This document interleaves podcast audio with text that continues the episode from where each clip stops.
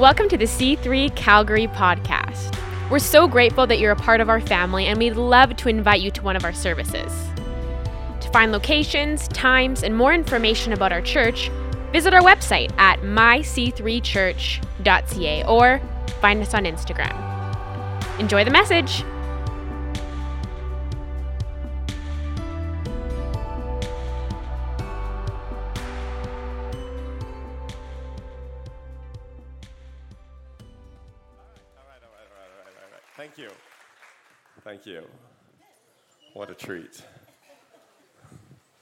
Father, I thank you for the privilege of ministering your word. Lord, you said that it would never return void. It will not return void this morning. Father, we break off and silence every ungodly spirit of religion and antichrist. We pray, Father, that our hearts would be open to receive your word and your truth, and we'd be willing to make changes in line with that revelation. Lord, I can do all things through Christ who strengthens me. In the name of Jesus, amen. Whew, what a treat. Welcome, everybody, to church. Are we all here? Look at you. Um, um, 2022 is a very interesting year. There is uh, once uh, every thousand years, there's a year that when you take your age and you add it to your year you were born, it equals 2022. A few of you guys are doing the math. In most cases, I think in all cases, I've tried it in a few. You don't think so? Do the math. You need a calculator, Marcia. Don't trust your head in moments like this. Just accept. Hey, tomorrow night we're going to have a prayer meeting here at 7 o'clock. I feel there's a bit of a prayer deficit currently for us corporately. And as we step into the future, the only way to break trail is through prayer and intercession. So I invite you to gather here tomorrow night at 7 o'clock. Did anybody notice we painted the sheep shed. She's all completely painted. Did you notice? When you're leaving, that whole side is freshly white, this whole top is freshly black. And uh, that was one of the things we said we were going to do. Did it. It's beautiful. We're getting ready. We're getting ready to fill the house.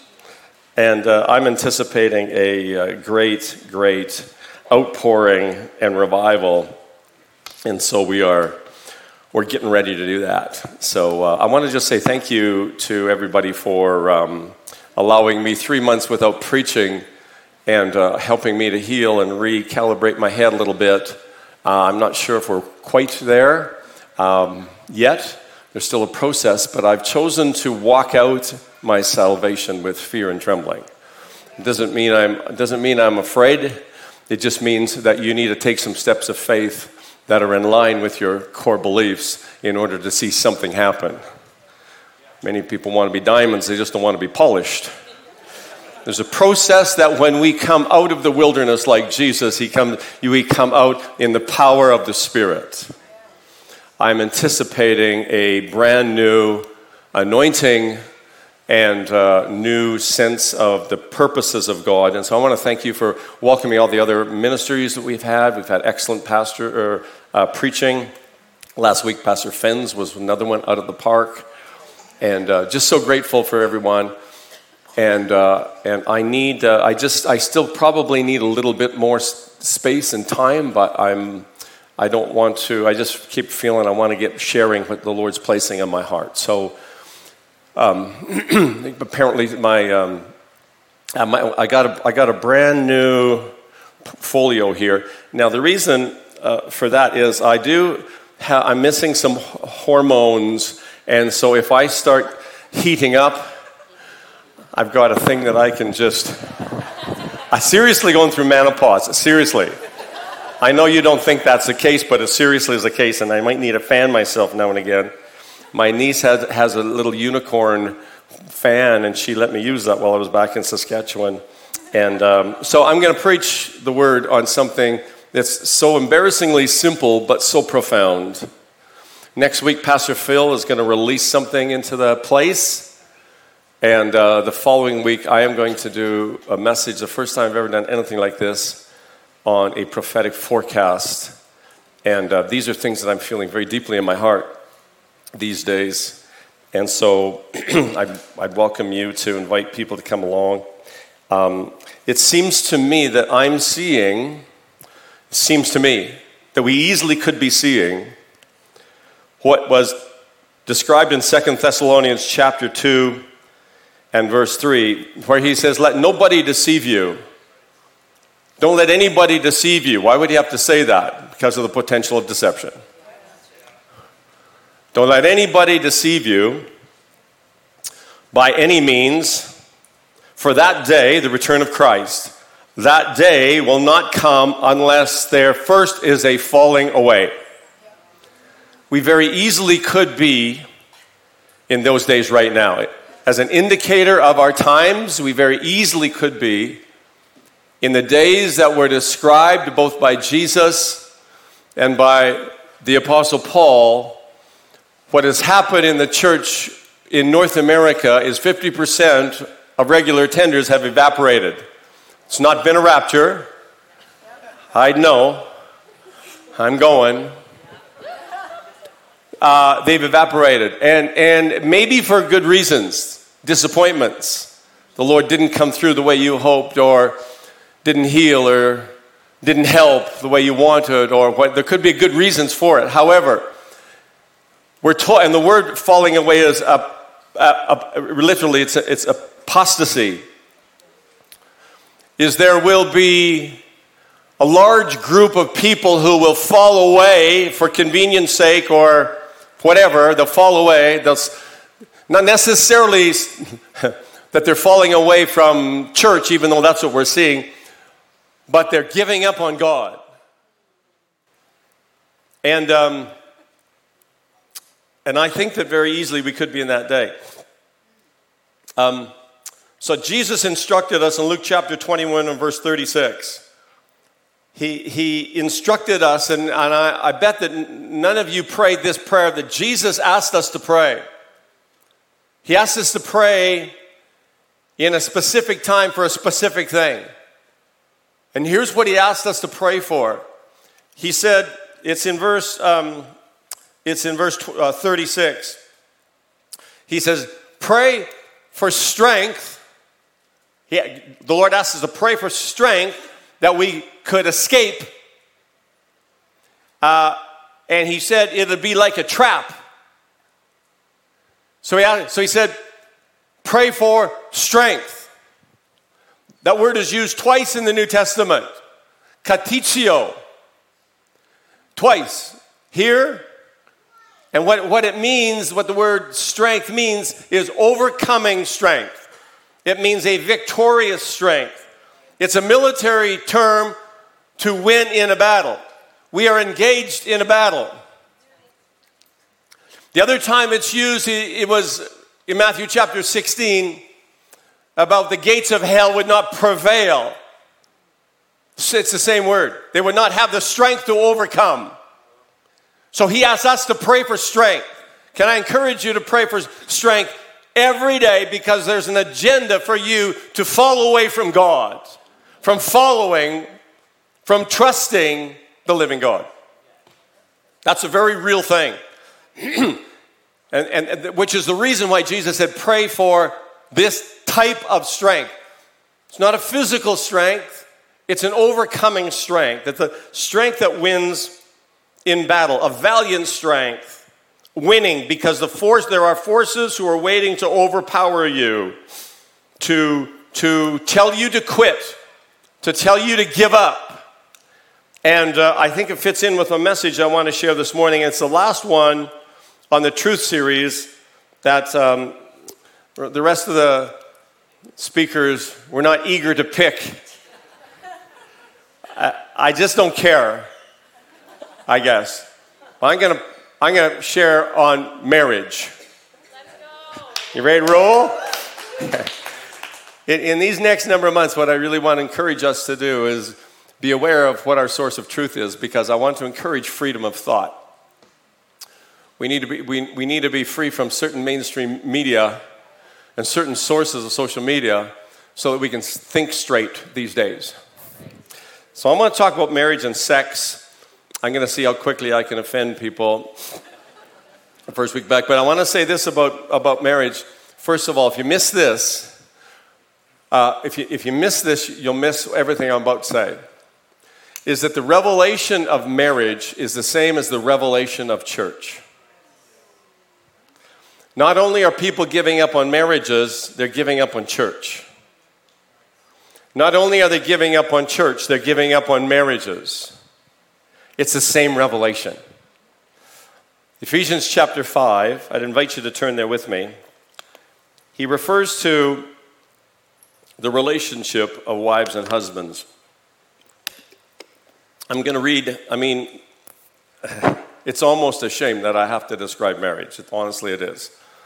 But in a culture that's gone a bit goofy, I guess we need to remind ourselves what is the authoritative word on the world, and that comes from the scriptures. In Galatians or Ephesians chapter 5, and I'm just going to read the last couple, uh, starting at verse 31. As the scriptures say, and that's a capital S, as the scriptures say, not as culture says, N- not as your local bartender says, as the scriptures say. I love that he emphasizes that. Therefore, I want to as well. As the scriptures say, a man leaves his father and mother and is joined to his wife, and the two are united into one. This is a great mystery. And everybody said, Amen. It's a great mystery but it is an illustration of the way Christ and the church are one. So again, I say each man must love his wife as he loves himself, and the wife must respect her husbands. Here is what we believe are statements of faith. There's 12 statements that we make that articulate our values. And this is verse or this is number 11 and 12 and we're wrapping up the series. We believe marriage was instituted by God, ratified by Jesus Christ, and is exclusively between a man and a woman. It is a picture of Christ and the church. Sex is a gift from God for procreation and unity and is only appropriate within and designed for marriage. Next month, uh, I will have been married for four decades. And they're clapping for you. And I'm a fan of marriage. I, marriage is God's idea. And it works when we do it God's way. I have a, I have a personal goal. Last uh, in July, I turned 65.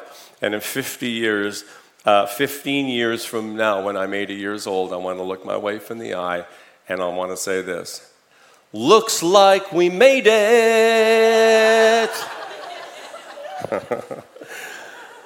we did it. I mean, one life time, one man, one woman. I hope I, I, I'm just making it as clear as I can. Marriage, one man, one woman, one lifetime. Marriage, one man, one woman, one lifetime. You wouldn't think I'd have to say much more than that. Our strongest muscle and our worst enemy is our mind. You need to train it well. I made a commitment to mental monogamy that I am going to think that I'm a one woman man. I'm going to think that way. I'm going to, I'm going to, I'm going to make sure that I don't think any, anything different. And when those thoughts come, it's not the first thought, it's the second thought, it's the lingering thoughts. What you ruminate on, what you meditate on, you eventually begin to practice. Jesus would say it like this if you even think about having adultery, if you think about one of those, you've actually followed through already because he understood the power of imagination. It's the womb that, be, that begins to develop things and create uh, our future for us. So it starts with our mind. How are we going to think? How do we think?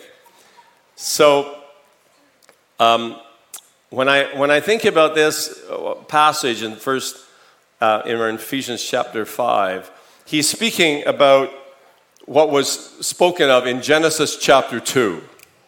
Genesis chapter 2, he's restating that. It says, For this reason, a man leaves his father and money, mother, and money, his father and mother, and is joined to his wife, and the two become one. Uh, what time was this that he said that? He said this before there was any fathers and mothers. Marriage is a prophecy. Um, it's a shame for us to have to state what marriage is among mature adults, but it's a commentary on our current antichrist culture. Anything that Christ stands for, our culture is against. That's called antichrist, which is the dominant spirit within our nation. And it's not fought politically, it's not fought in caucus settings, it's fought on our knees before God Almighty. Um, I, um, we believe that marriage is one man, one woman. It's not simple, it's not easy, it's, and it's not always fun, but it's God's plan for survival of the species. Is that in question to anybody? Basic biology, right? Okay. Revelation of marriage is a revelation of the church because both are the image of God on the earth. His design, and he also says it's a great mystery. Um, don't let anybody deceive you, says by any means. Marriage is under attack. This is no surprise. But we're told in our fourth statement of faith that, that Scripture, all Scripture, is God breathed, authoritative, infallible, and a, foundation for life. So let me repeat that no culture, no government, no politician designed marriage. It was designed by God. So no other institution can define what it is. I realize I shouldn't have to say that, but to me, there's nothing more painful than watching the fabric of our culture evaporate because we've ignored and, and defamed and defaced the scriptures as a pattern for life, and we expect life to work. Doesn't work. There's a few things more I could say, I probably won't. I was so shocked last week. I was at home in, in uh, back in Saskatchewan, and um, uh, um, we were visiting with the, some neighbors, and uh, one of the girls that was there said, Oh, um, you know, she basically asked, What do I do or whatever. And she said, Oh, my, my husband or my, my brother is ordained and he does marriages. I said, Oh, who's he ordained with? She said, I don't know. I think he just d- did it himself. I, oh, it's kind of like country that just makes up laws. I just, I'm just decided I'm going to become a officiant so he got a license and he signed up as a officiant. And I said, How's that going for him? She said, Well, it's a little strange. He married two dogs last week. I said, A little strange. I'm just wondering who, who holds his papers. Two dogs. Come on. Come on. Can't we do better than that? For the life of me. For this reason, a man leaves his father and mother.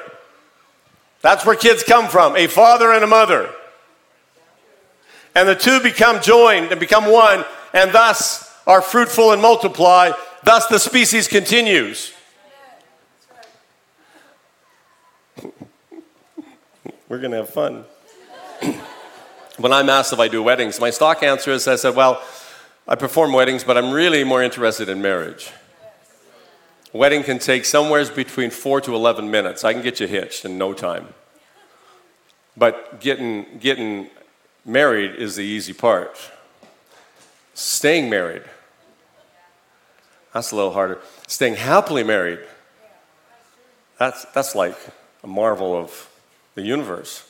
Staying happily married for a lifetime, Here, here's why. It's just because scripture says in the beginning, it wasn't just Adam and Eve, it was God, Adam and Eve. A threefold cord is not easily broken. It's meant to be a man and a woman and God. That's how it's meant to be. And when you find out, gosh, I don't know what to do, this woman you gave me, yeah, that woman, I'm glad you're talking to me about that and not her about it, because I need to readjust how you think about that woman of yours. She's mine, and she was my design for you to help shape you up, soldier. Are you with me today? I'm talking about marriage man, woman. God's plan. Um, the picture of marriage. Marriage is such an important thing because the imagery is all through Scripture. If you were just physical, it would be no big deal, but you're more than physical. You're a multidimensional person. You are spirit, soul, and body. So when we look at the um, when we look at the church and we, or we look at the marriage and we look at church, we see we get an idea that one is a revelation that helps us understand the other. But we are living in a time where people are giving up on marriage and they're giving up on church. This, this, this imagery is all through Scripture. Where did man come from? He came from the side, sorry, woman, man, woman came from the side of man. Thus, the two, when he puts them back together for this reason, there's logic behind marriage, this becomes the image of God. He breathed into Adam, became a living soul, image of God. Separate that, you're breaking the image of God. You're messing with the design of God. when, when the church was born, it was born out of the side of Christ on the cross, water and blood. How is, how is we sustain life? Water and blood. The church is a picture of the bride of Christ. This won't make sense. Church life won't make sense. Marriage won't make sense until our hearts have been warmed by the, by the virtuous and the victorious bride of Christ. This is the picture. In Acts chapter 9, Saul gets knocked off his horse. You remember the story. This is in red in Acts chapter 9.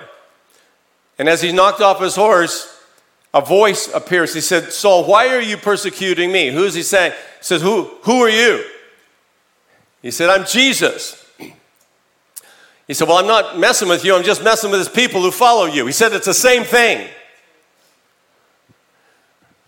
He said, When you're talking about my bride, you're talking about me. When you're talking about what I've what God has placed together, let no man put asunder. He, he says, Why are you persecuting me? Why are you bad mouthing me? Why are you hurting me? No, no, no, it's just these people that follow you. It's the same. God put he made it that way. Jesus standing on the right hand of the Father right now is pointing down at his fiance, saying, That's my girlfriend. I'm going to marry that one. When you're talking about the church of Jesus Christ, you're talking about the girlfriend. Are you with me? He says, Why are you persecuting me? our, our goal is to beautify the bride, not blame the bride. What happens when you criticize a bride? Bridegroom gets upset if he hears it. Any bridegroom with any salt. You're talking about the apple of his eye is his girlfriend. We are the bride of Christ. When you read uh, uh, Proverbs 31 about the virtuous woman, who's he talking about? He's talking about his church. He's talking about his church. He, he um, I wonder if I can find that chapter 31. Who can find a virtuous and capable wife? That word capable is a military term. Who can find a warring wife? Women are fragile, not like a flower, like a hand grenade. he's, using a, he's using a military term here. This is my, this, this, this one, this bride, She's got army boots on. She's being prepared. I'm a spiritual wedding coordinator. The bride and the groom are getting ready, and there's a whole setup taking place in heaven. They're preparing a, the marriage supper of the Lamb. Marriage began and ends in Scripture. The image is all through it. You mess with marriage, you're messing with the image of God. You're touching something sacred. It's, and it's not just physical, it's spiritual. It's a military term. Who can find a virtuous wife? She's worth more, she's more precious than rubies. Her husband can trust her. She'll greatly enrich his life. She will not hinder him, but help him. The bride of Christ is as we gather, and we're supposed to do it even more so as we see the day of Christ's return. Here's the, and pray for strength that you keep gathering because there's an assignment to separate you, and what God has put together, let no man put asunder. I still say that at weddings. It, it mm, how you meant to treat your wife? Same way Christ treats the church. Here's where we get the, here's where we get the picture. And what did he do for the church? He laid his life down for it. I've never seen a woman, I've never met a woman that would not follow a man who lays down his life for her. She gets it. Do we get it? This beautiful picture. She, he, what is the church? What's the church like? There, here's the picture. She finds wool and flax. She does, she does business. She makes money. She sits at the gate. She transacts. This is what we're doing. We're a gate church for our city. This is what we've asked for. This is a very picture of the last days church, the bride being prepared for the groom. Help us, Holy Spirit. We pray that your eyes would be open this morning. what happens at a wedding? Excuse me. When the bride appears. It's a beautiful picture. Marriage will cost you your life. That's because it's the highest relationship on earth. It's a covenantal relationship. It takes all you've got. That's why we walk between two families. Because a covenant was an animal was cut in half, took a life to make that life, to, to create this thing. There's a picture of covenantal love. The initiator of the covenant stands at the front, and the one who agrees with it walks between the two halves of the animal. The word for covenant meant, meant to cut. A life was taken. It's going to cost you your life. You, you, I, know, I know we got needs, but are you willing to give up some of those? If you want to make marriage work, the killer of marriage is selfishness. Either selfishness dies or the marriage does. The only way a marriage works is if you learn to serve your spouse. How does that work? I don't know. Look at, look at Christ. He said it's a great mystery. The Greek word means a mega mystery. Sure, it's a mystery about losing your life to find your life. Yes, it's a mystery. But it's a, it's a picture of Christ and his church. It's a, it's, a, it's a beautiful picture. Is there anything better when you're at a wedding? Like, and everybody stands up. Why? Here comes the bride. It's like the groom is an afterthought like a bystander for the main event. He's just like, he's at the front all nervous and jittery. Good thing they're looking at her. I'm just all. It's a picture. It's a, there's a picture. It's a drama. That's what, that's, a, that's what marriage is. It's a, it's a drama. It's not just a piece of paper. It's not just physical. It's not just legal. It's spiritual. the, the groom, just a little warm up for the main attraction. He slips in the side door.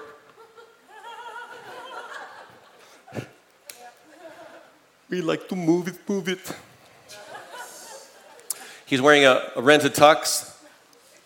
Somebody else wore last weekend. But when the bride comes, Uh-huh.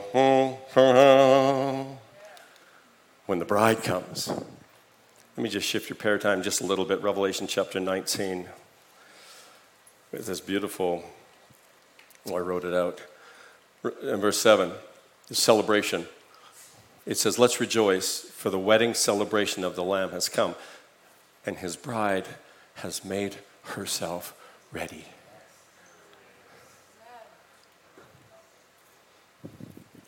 Rejoice, for the wedding celebration of the Lamb. Note he didn't say bride, it's the Lamb. The marriage celebration of the Lamb has come. A time is coming. Listen to me, a time is coming. A time is coming.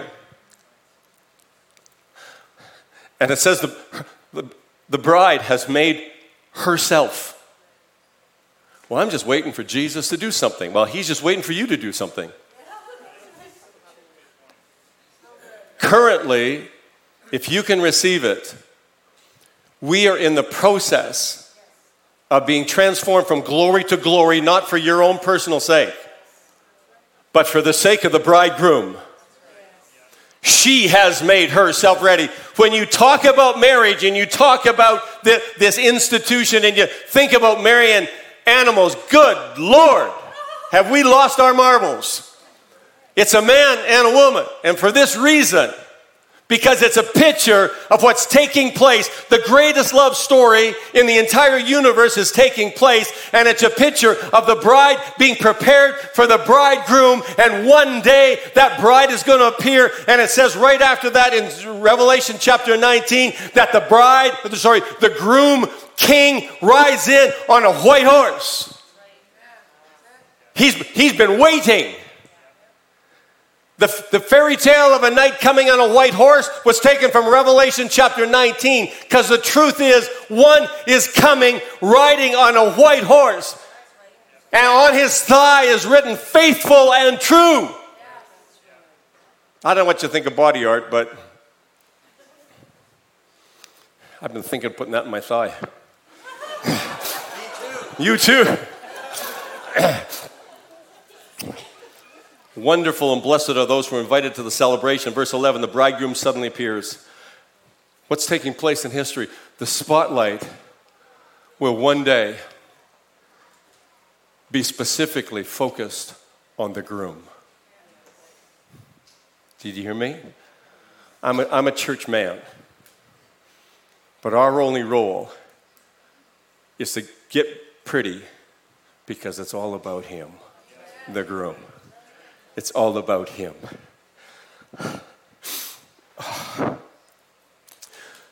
In John chapter 3, a little bit earlier, wonder if I have this in my Bible. John chapter 3. It's a beautiful picture of our relationship between the church and Jesus. It's more than a ritual, but it's a profound, mind blowing picture of how we relate. That's what it is. We're to focus, the church is to focus on the groom. Jesus is the focus for us, the bride or the groom? The resounding answer is yes. It says in John chapter 3 and um, verse 27 John replied, God in heaven appoints people's work I'm going to go down further, verse 29. The bride will go where the bridegroom is. A bridegroom's friend rejoices with him. Who are we? We're the bridegroom's friend. I'm the bridegroom's friend. I am the bridegroom's friend, and I am filled with joy at his success. He must become greater, and I must become less and less. This is a picture of Jesus. Why, why are we Christ centered? Because uh, it's. Yeah, let's yeah, let's, let's gather, but let's gather and point at the groom. It's Jesus. It's, it, the, that's the hope in you and I. That's the hope of the world. It's Jesus. I never want to take the spotlight. I never want to block the bride's view of the bridegroom. Move over, Lauren, so the bride can see the incomparable majesty of Jesus. Sex was God's idea. Um, this week, um, oh, do I say this? it's so complicated, hey? But, you know, I, we had a, a fireplace in our house, and I used to light a fire many nights. They would stay burning, everyone go to sleep. I'd stay up and pray many times, not all time. But it's always nice to have. The, here's, here's the point as long as that fire's in the fireplace, produces warmth. You want to know what happens when that fire gets out of the fireplace? Dang, makes a mess. Sex was intended for marriage between a man and a woman. Somebody asked me this week if I knew what polyamorous was. Anybody ever heard of that term? It's confused me. I said, well, poly, in my head, I'm just kind of going through the word, well, many uh, loves. Many love. I said, what is polyamorous? Because I didn't know. I'm so old school. Because I think that marriage was meant to be between one man and one woman. Well, this is where you have just have a whole bunch of different partners. You want to know how confusing that is to your brain? Because when, you, when, when you're engaged in sexual intercourse, it releases this cascade of hormones, most of them being oxytocin and serotonin, that make you happy and they're the, they bond you. So if you think you can go from place to place to place to place, it's like sticking your tongue on a frozen pole. A little bit of you stays there. You wonder why people are getting so confused. They've left little bits of them all over. This is, sex isn't physical only, because we're, we're multidimensional beings. Boy, trying to unravel some people who are still attached, their soul or some part of them is still attached to another person, they feel confused. That other person does something and all of a sudden they get emotional about it. Well, you, your soul is connected because you've been messing around. That can happen emotionally as well. Did you know that? Am I saying something that nobody knows? I'm not. This is all. This is you know understand this. Pretty simple stuff, right? Um, yeah, the danger. You know, in the in the old Old Testament, adultery was a capital offense. Did you know that? Ad- adultery is when a married person has sexual intercourse with another person. That's called adultery. It was a capital offense. Today it's just being polyamorous. Let's put a nice name on adultery. Let's can spread myself around. Well, butter my butt and call me a biscuit.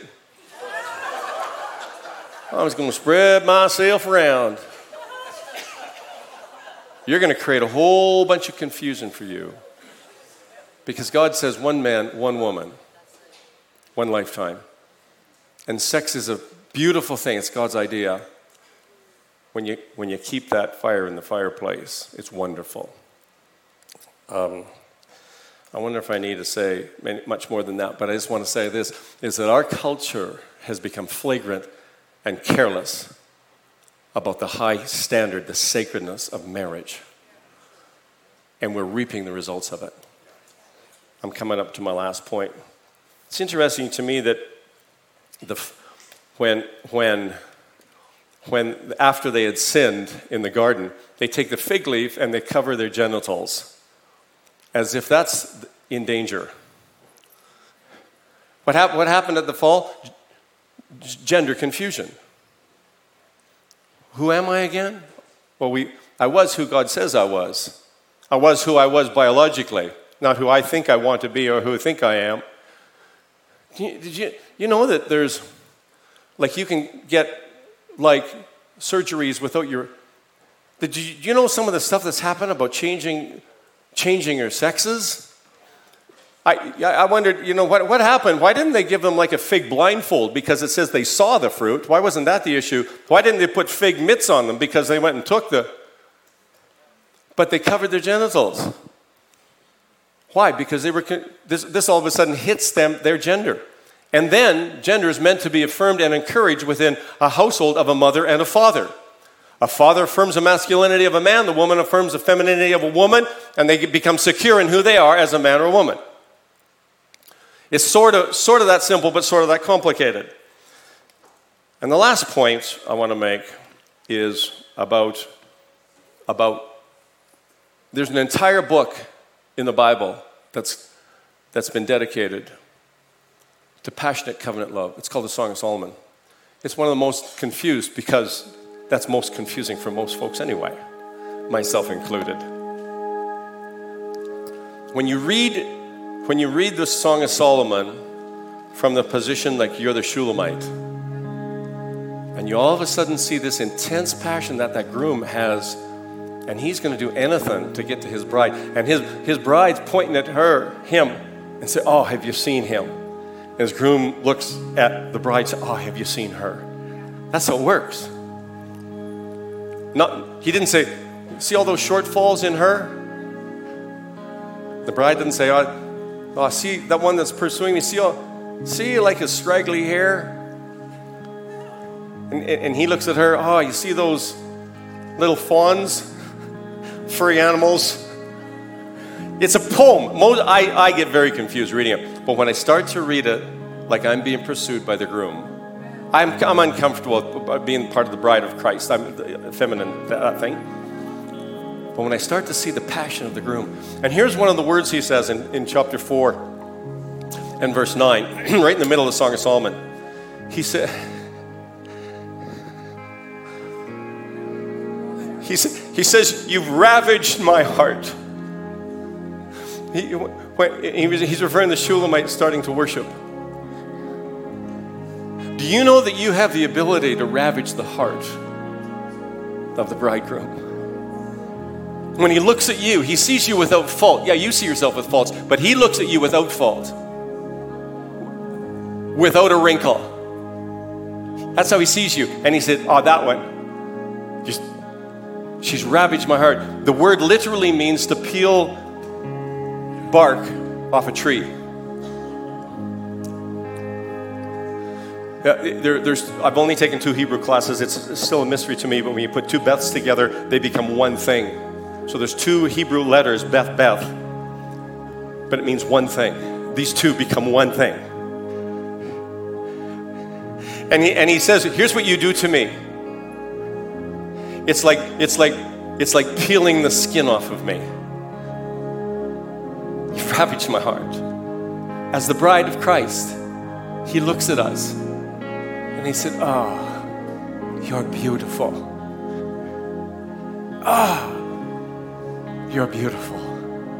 That's hard for me to think of sometimes because of the fallenness of myself and the, and the marred image of marriage in the country. I'm going to pray today that we have a fresh perspective of marriage. That, that if you're wondering how to make marriage work, you need a revelation of how the bride and the bridegroom are relating to each other. These are the days where the bride is making herself ready. Make no mistake about it. Jesus is getting ready. The groom is excited to be with his bride. This day is coming, it's accelerating. We'll share more of that in, a couple of weeks. Um, you've ravaged my heart.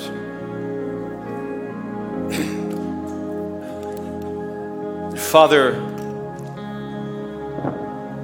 we need to lift our eyes up for a fresh vision of what marriage really intended right from the beginning.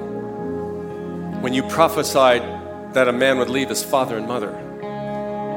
Lord, we've just made so many goofy mistakes. And I ask on behalf of our